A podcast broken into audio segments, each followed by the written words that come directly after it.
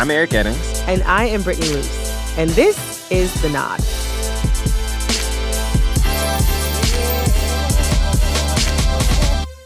And on today's episode, we're talking with a high schooler who had a bit of a dilemma.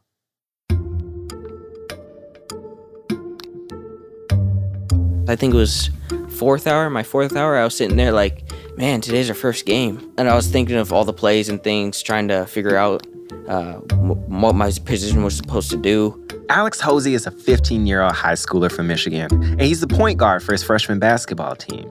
But on this game day, something was distracting him from getting his head in the game. And I was like, the anthem. And I was like, oh, what should I do about that? And then I was like, you know what? I, sh- I shouldn't even think about that. He goes to his fifth period class, sixth period class. He even gets dressed in his blue and white uniform. We were playing uh, DeWitt, and uh, I was excited. Uh, everybody was jumpy. We were all energetic. It was our first game, and everybody had been telling us that we were going to be good this year and everything. And we were like, "Yeah, we're going to destroy them." And uh, and then it got all silent, and everybody was like, "Please stand for the national anthem." And that thought that Alex tried to ignore earlier in class returned. And this time, he made a decision. I was like, uh, I, I don't think I should stand for the national anthem. I don't, I don't, I don't believe in it. So he didn't. Honestly, I was a little bit scared. I was like, I hope nobody yells at me or anybody starts screaming at me. Even though he's only a teenager, deciding to sit for the national anthem in protest was a big decision and one that could have serious consequences. At another high school just five miles away, four star football players knelt for the national anthem. The reaction was swift and pretty negative. People posted on social media about how the students were ungrateful, that they should be kicked off the team. And other posts were honestly a lot more threatening than I feel comfortable sharing here. Ultimately, their coach significantly reduced their playing time. Two of the students changed schools, citing their treatment before and after they began kneeling. So Alex knew that sitting for the anthem could haunt him. But at that moment, he was just worried about what could happen next. I had my head down and I was honestly I was praying. I was like, please let nobody like like come on the, come on the court and run up to me and like hit me or something. I, I I didn't know what to expect. Alex hadn't told anyone about his plan, and his coach was completely caught off guard. His coach told him they needed to talk after the game. But first, it was time for tip off, and Alex focused all his energy on the court. As soon as like they started announcing my teammates, I completely forgot what I had done. It went to the back burner during the game. Alex's team won, and he was riding high. But after the game ended, he looked for his parents in the bleachers, and the reality of what he'd done came flooding back. I, I had walked all the way up to the bleachers, and then I saw my coach with my parents. I was like, oh, right. And I just came up and I was like, uh, hey, what's going on here? Am I interrupting? His coach turned to him. He wasn't mad at all. He was just a little confused and wanted to understand why I had decided to do it and not told him. Alex explained that he'd been watching the news with all the coverage of police killings of unarmed black men, and it hurt him. That could be my dad. And I thought, why? He didn't really do anything. And like how the policeman got off, he just murdered a man and he just went free. He had also been thinking about something that happened to him in middle school, an experience he tried to forget. He was at school and saw a group of his friends bullying another kid. And I was like, all right, guys, you should probably back off. But then they started coming at me. But I, it didn't bother me as much because they were my friends. So I just walked away and the kid said something. I didn't hear it, but but later the kid that was being bullied came up to me and said, "Hey, uh, thanks, man." And I was like, "Yeah, no problem, bro." And then he told me what the kid had said, and it turned out to be the N word. And uh, I I was shocked because it was my best friend actually, Wow. and we had been best friends for four years. And I was just like, what? He would say something like that? And I asked my teacher to go to the bathroom, and I ended up crying. Alex's parents talked to the school, and they said it was an isolated incident. But a month and a half later, the same thing happened to his brother. Eventually, they transferred schools, but that experience never left him. I was just like, why can people, why are people like this? Like, what did I do to you? I, I was trying to help somebody and you just called me that out of the blue? Like, I never had a hint that he'd, he would say anything close to that. It hurt me. I don't, I don't, and I think I'm kind of, I'm, I'm a kind of strong willed person, I guess. And when that happened to me, I was broken. So imagine somebody who's more closed off and they have like one friend and they do that to them. And I, I don't want that to happen. So, this is how Alex explains his decision to sit that he'd seen unarmed black men being killed, that he himself experienced hate, and that Alex felt he had to do something. Alex also told his coach and parents that he didn't just intend to sit this game, but every game that season. And as the conversation continued, Alex saw that the people closest to him weren't angry, they were worried.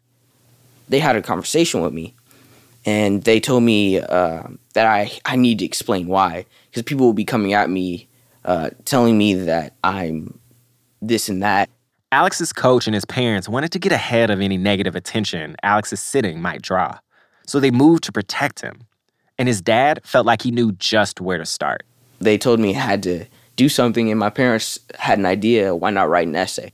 Most kids would be like, Really? An essay? Homework. That's what you want me to do. But Alex got to work. He put in hours of research, and the resulting essay was three pages of words, infinitely better than any paper I wrote during high school. His piece began with his reason for protesting the anthem specifically. In the United States of America, it is considered a shame or even a moral crime to sit for the national anthem or the pledge. As an African American male, I believe that if I did stand at this time, I would be disrespecting myself. And he focused his argument on the specific experiences of black people in his hometown. Stories of people he knew, like his grandparents. My grandfather, Samuel Hosey Sr., the first black pharmacist in My grandparents had wanted a house in East Lansing since the mid 1960s, but knew it would be illegal for them. The policy of the bank was to keep blacks in a certain area. This racist collusion was allowed by local and state government and upheld in the courts all the way to the federal level. And finally, he made his demands. First, I would ask for East Lansing School District to teach the history and effects of redlining of people of color both nationally and locally.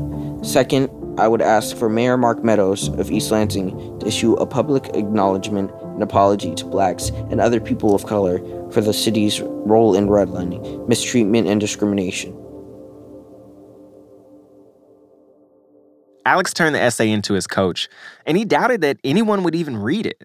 But someone did. I was, I mean, I was blown away by his essay. This is City Council member Shanna Draheim. I called her to talk more about Alex's essay. I didn't really know a lot about this in, in our city's history. I certainly knew a lot about redlining and have done all sorts of, you know, um, reading on that over the years, but wasn't so aware of it in our own community. And so the next thing that went through my mind is, uh, you know, I really want to learn more. And I, and I did. So she reached out to Alex and his parents, and they set up a meeting with the school, the city council, and the mayor. Just sat down to kind of hear his story and what was going on and and what he really wanted out of the city and what he was asking. Then a really crazy thing happened. The city council and the mayor decided that Alex was right. This history and pain that people endured, it happened and should be addressed.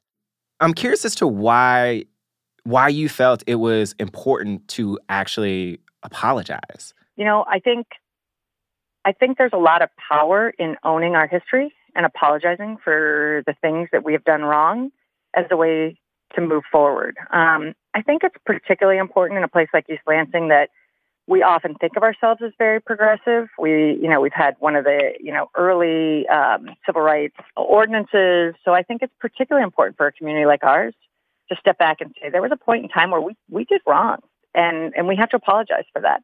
The council adopted a resolution calling out and apologizing for East Lansing's deep history of redlining. They admitted to overlooking the racism that occurred in the city, and they acknowledged the resulting pain and hardship that residents of color had to endure as a result. That still left Alex's other demand that schools teach the city's long history of redlining and racial discrimination. Alex said the schools thought that was a good idea too, and they wanted him to help.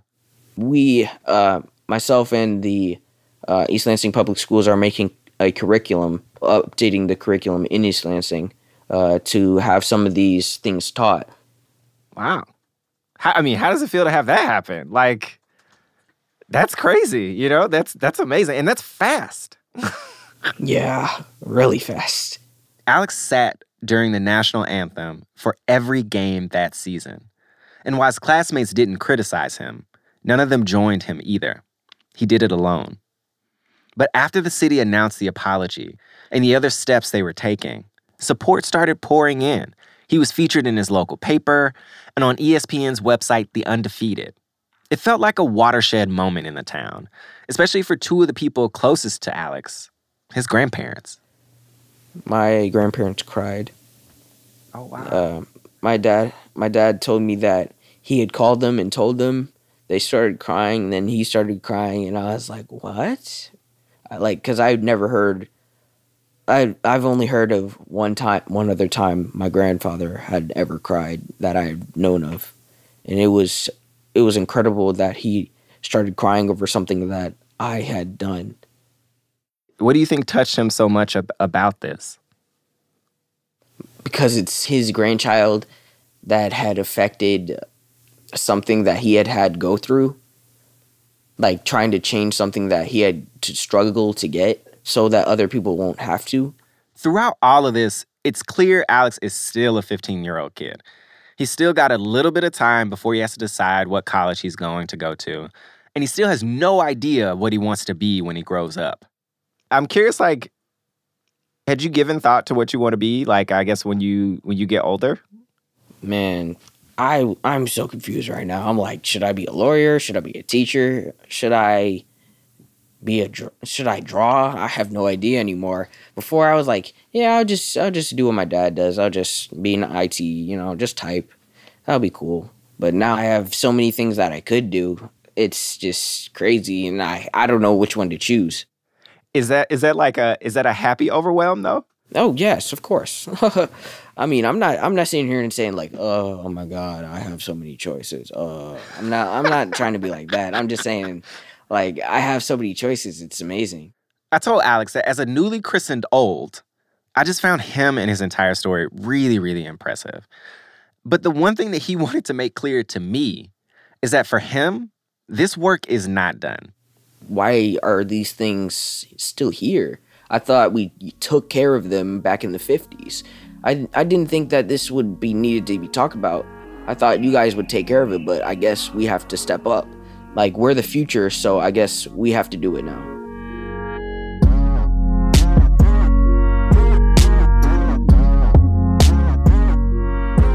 After the break, a woman behind the ones and twos brings a new sound to the world.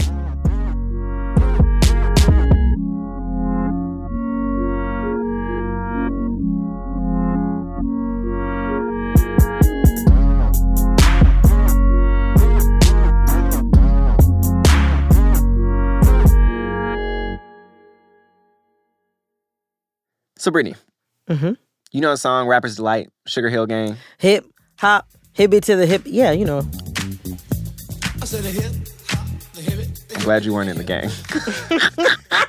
They could have used me. Uh, Actually, maybe they could. Yeah. Uh, but you know, so the song is like super famous. Everybody knows it, uh, and it's often considered like the song that brought rap to the masses. Yeah, yeah. Everybody knows that. How did it bring rap to the masses? Do you know? I don't know, but I watched actually every single episode of The Get Down. and so I would hypothesize Yes. that This accurate the- historical drama. Yes. Um, I mean, if I had to guess from watching The Get Down, likely there was like some guy like playing the radio and he was like, he talked to some young kid, was like, What are you listening to? And he's like, Oh, I got these records. And then he played like a record or a tape or something like that, or eight track or something. And then he got it from a young person and then put it on the radio.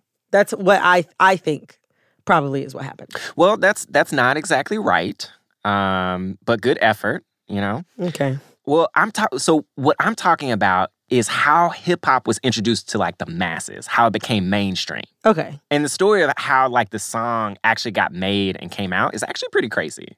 Do you want to? Yeah, I mean now. So Sylvia Robinson, she had this record label and she heard about this new type of music, this rap music. So she goes around and like literally just picks up some random rappers off the street. She takes them to the studio, plays a sample of some music, and they just rap over and boom, becomes Rapper's Delight. Whoa. Yeah. That's how that's how so so that's how the song was made. Yes. But then that's not what you asked me about. You told me about how the song got to the people. How astute of an observation. So they make this record, right? And nobody will play it. Like big DJs in NYC were like, what is this? It's 10 minutes long and I don't know what it is. I'm not gonna play this. Wait, It actually might be longer than 10 minutes. what year did this come out? This was like, 1979? yeah, 79. Oh yeah, they probably wanted to play disco. They probably wanted to play Donna Summer. They didn't know. They didn't know what they needed to play. Wow. But the place that is often actually credited by Sylvia Robinson for popularizing the song is WESL, a soul and R&B station in East St. Louis. What? Not the Bronx. No. I literally assumed. I'm like, first of all, I don't even know if they had radio. Like, I don't know how radio stations work Mhm. in in 1979, right? I just assumed it was like a radio station in the Bronx where John Turturro worked. like that's if you ask me, I'm like, this is this is what happened. Yes, not again. You still still wrong. Uh, Okay. But it's this radio station in East St. Louis, and the person, the DJ who actually played it, her name is Edie B. Edie B. EDB. Uh, my cousin came to visit me. She was sitting in back of me while I'm on the air, and she says, "Oh, please, Edie Beatty." Uh, Jim Gates was the um, program director and uh, general manager of the radio station, and so he heard her call me Edie Beatty. He says, "Oh, oh, that's what we'll call you. We'll call you Edie B." And ever since then, it was Edie B, and is sounds kind of stupid. Sounded stupid to me even then, but it, I didn't care because Yeah. I just wanted to be on the radio. I wanted to play the music. Like, take me through one of your sets. Like, what type of music did you love playing? When I got on the radio, of course, uh, WESL was an R&B station, so you know I loved all the music. I listened to everything. I'm on R&B radio, right? Uh-huh. Knowing early in R&B radio that I want to do jazz too. So I figured out a way to kind of work that stuff in there.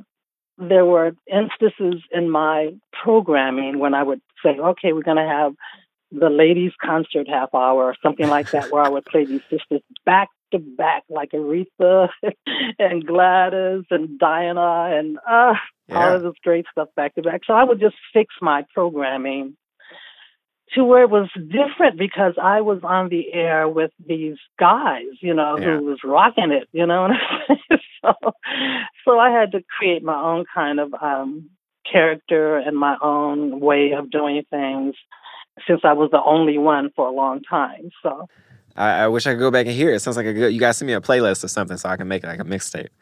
Uh, So, uh, tell me about the day that you ended up playing Rapper's Delight.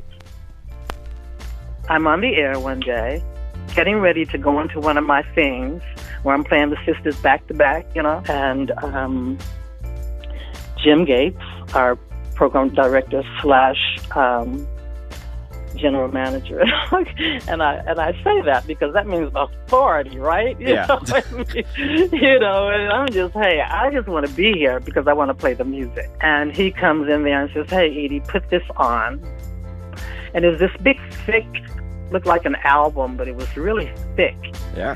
He interrupts my show, pivotal moment of my show, and I'm peed off, but hey, he's the boss, so you do that.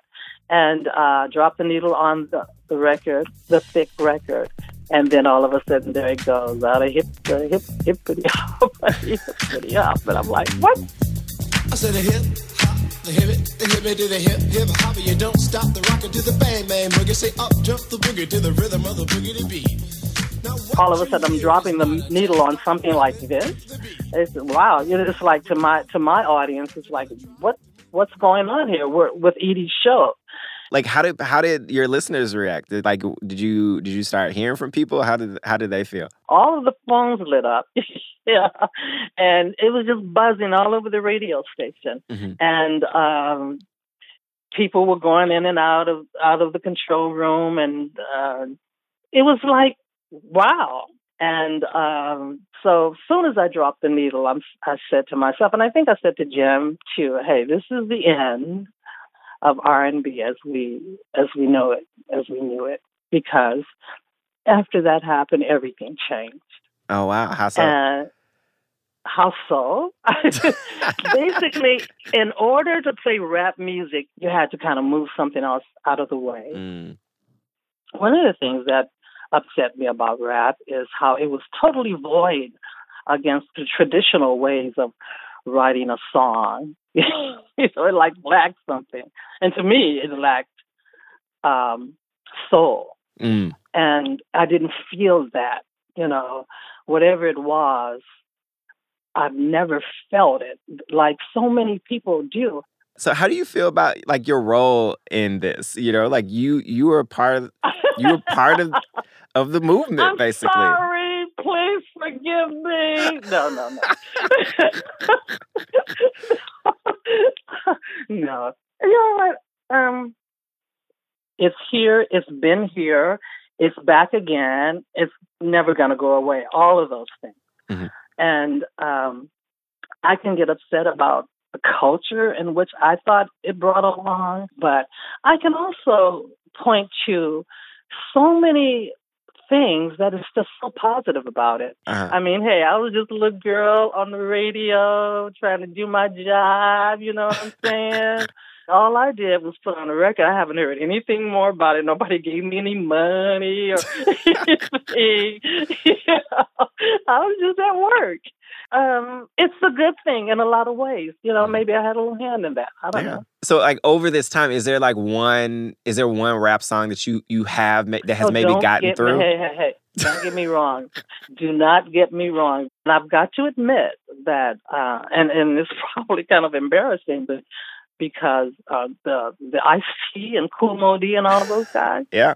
I I love the way the the rap went. I mean, it was sort of like jazz. It was like uh, scatting. When I rock the mic, you got to like the way I operate. I make miracles happen just from rapping. I'm so lyrically potent. So if so if you're at a party sometime like you know and uh, some rap music comes on, like are you ever like, you know, I helped kick this off. Like we probably wouldn't be here right now if I hadn't played this record.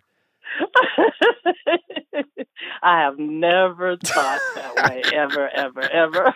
I have set up uh, in, in some places sometimes, and Rapper's Delight actually comes on, Uh-huh. and I say to myself, mm, mm, mm, mm, you know, that kind of thing. But no, I don't reach out and say, hey, you know, no, no, no, no, no.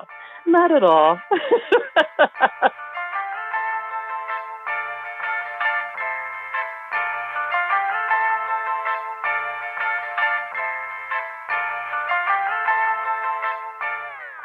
Your Lady EDB can still be found on the ones and twos. She's on Mix 99.5, the heart and soul of St. Louis. Check her out. Tell you came. Don't ask for Rapper's Delight.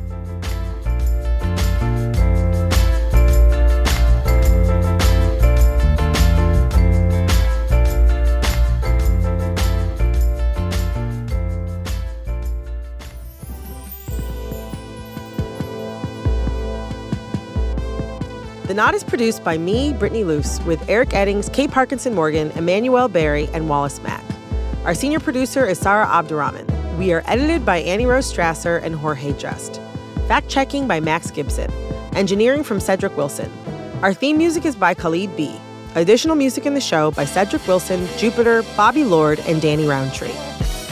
And before we let you go, I want to tell you about the most fire, most amazing, most splendiferous newsletter around ours. Every Tuesday, we bring you important content like Britney's very special recap of Beyonce performances, Girl Scout cookie debates from your favorite writers. We even tried to get to the bottom once and for all about whether Rihanna can sing. Don't miss it. You can have all this and more if you just go to gimletmedia.com slash newsletter and subscribe today.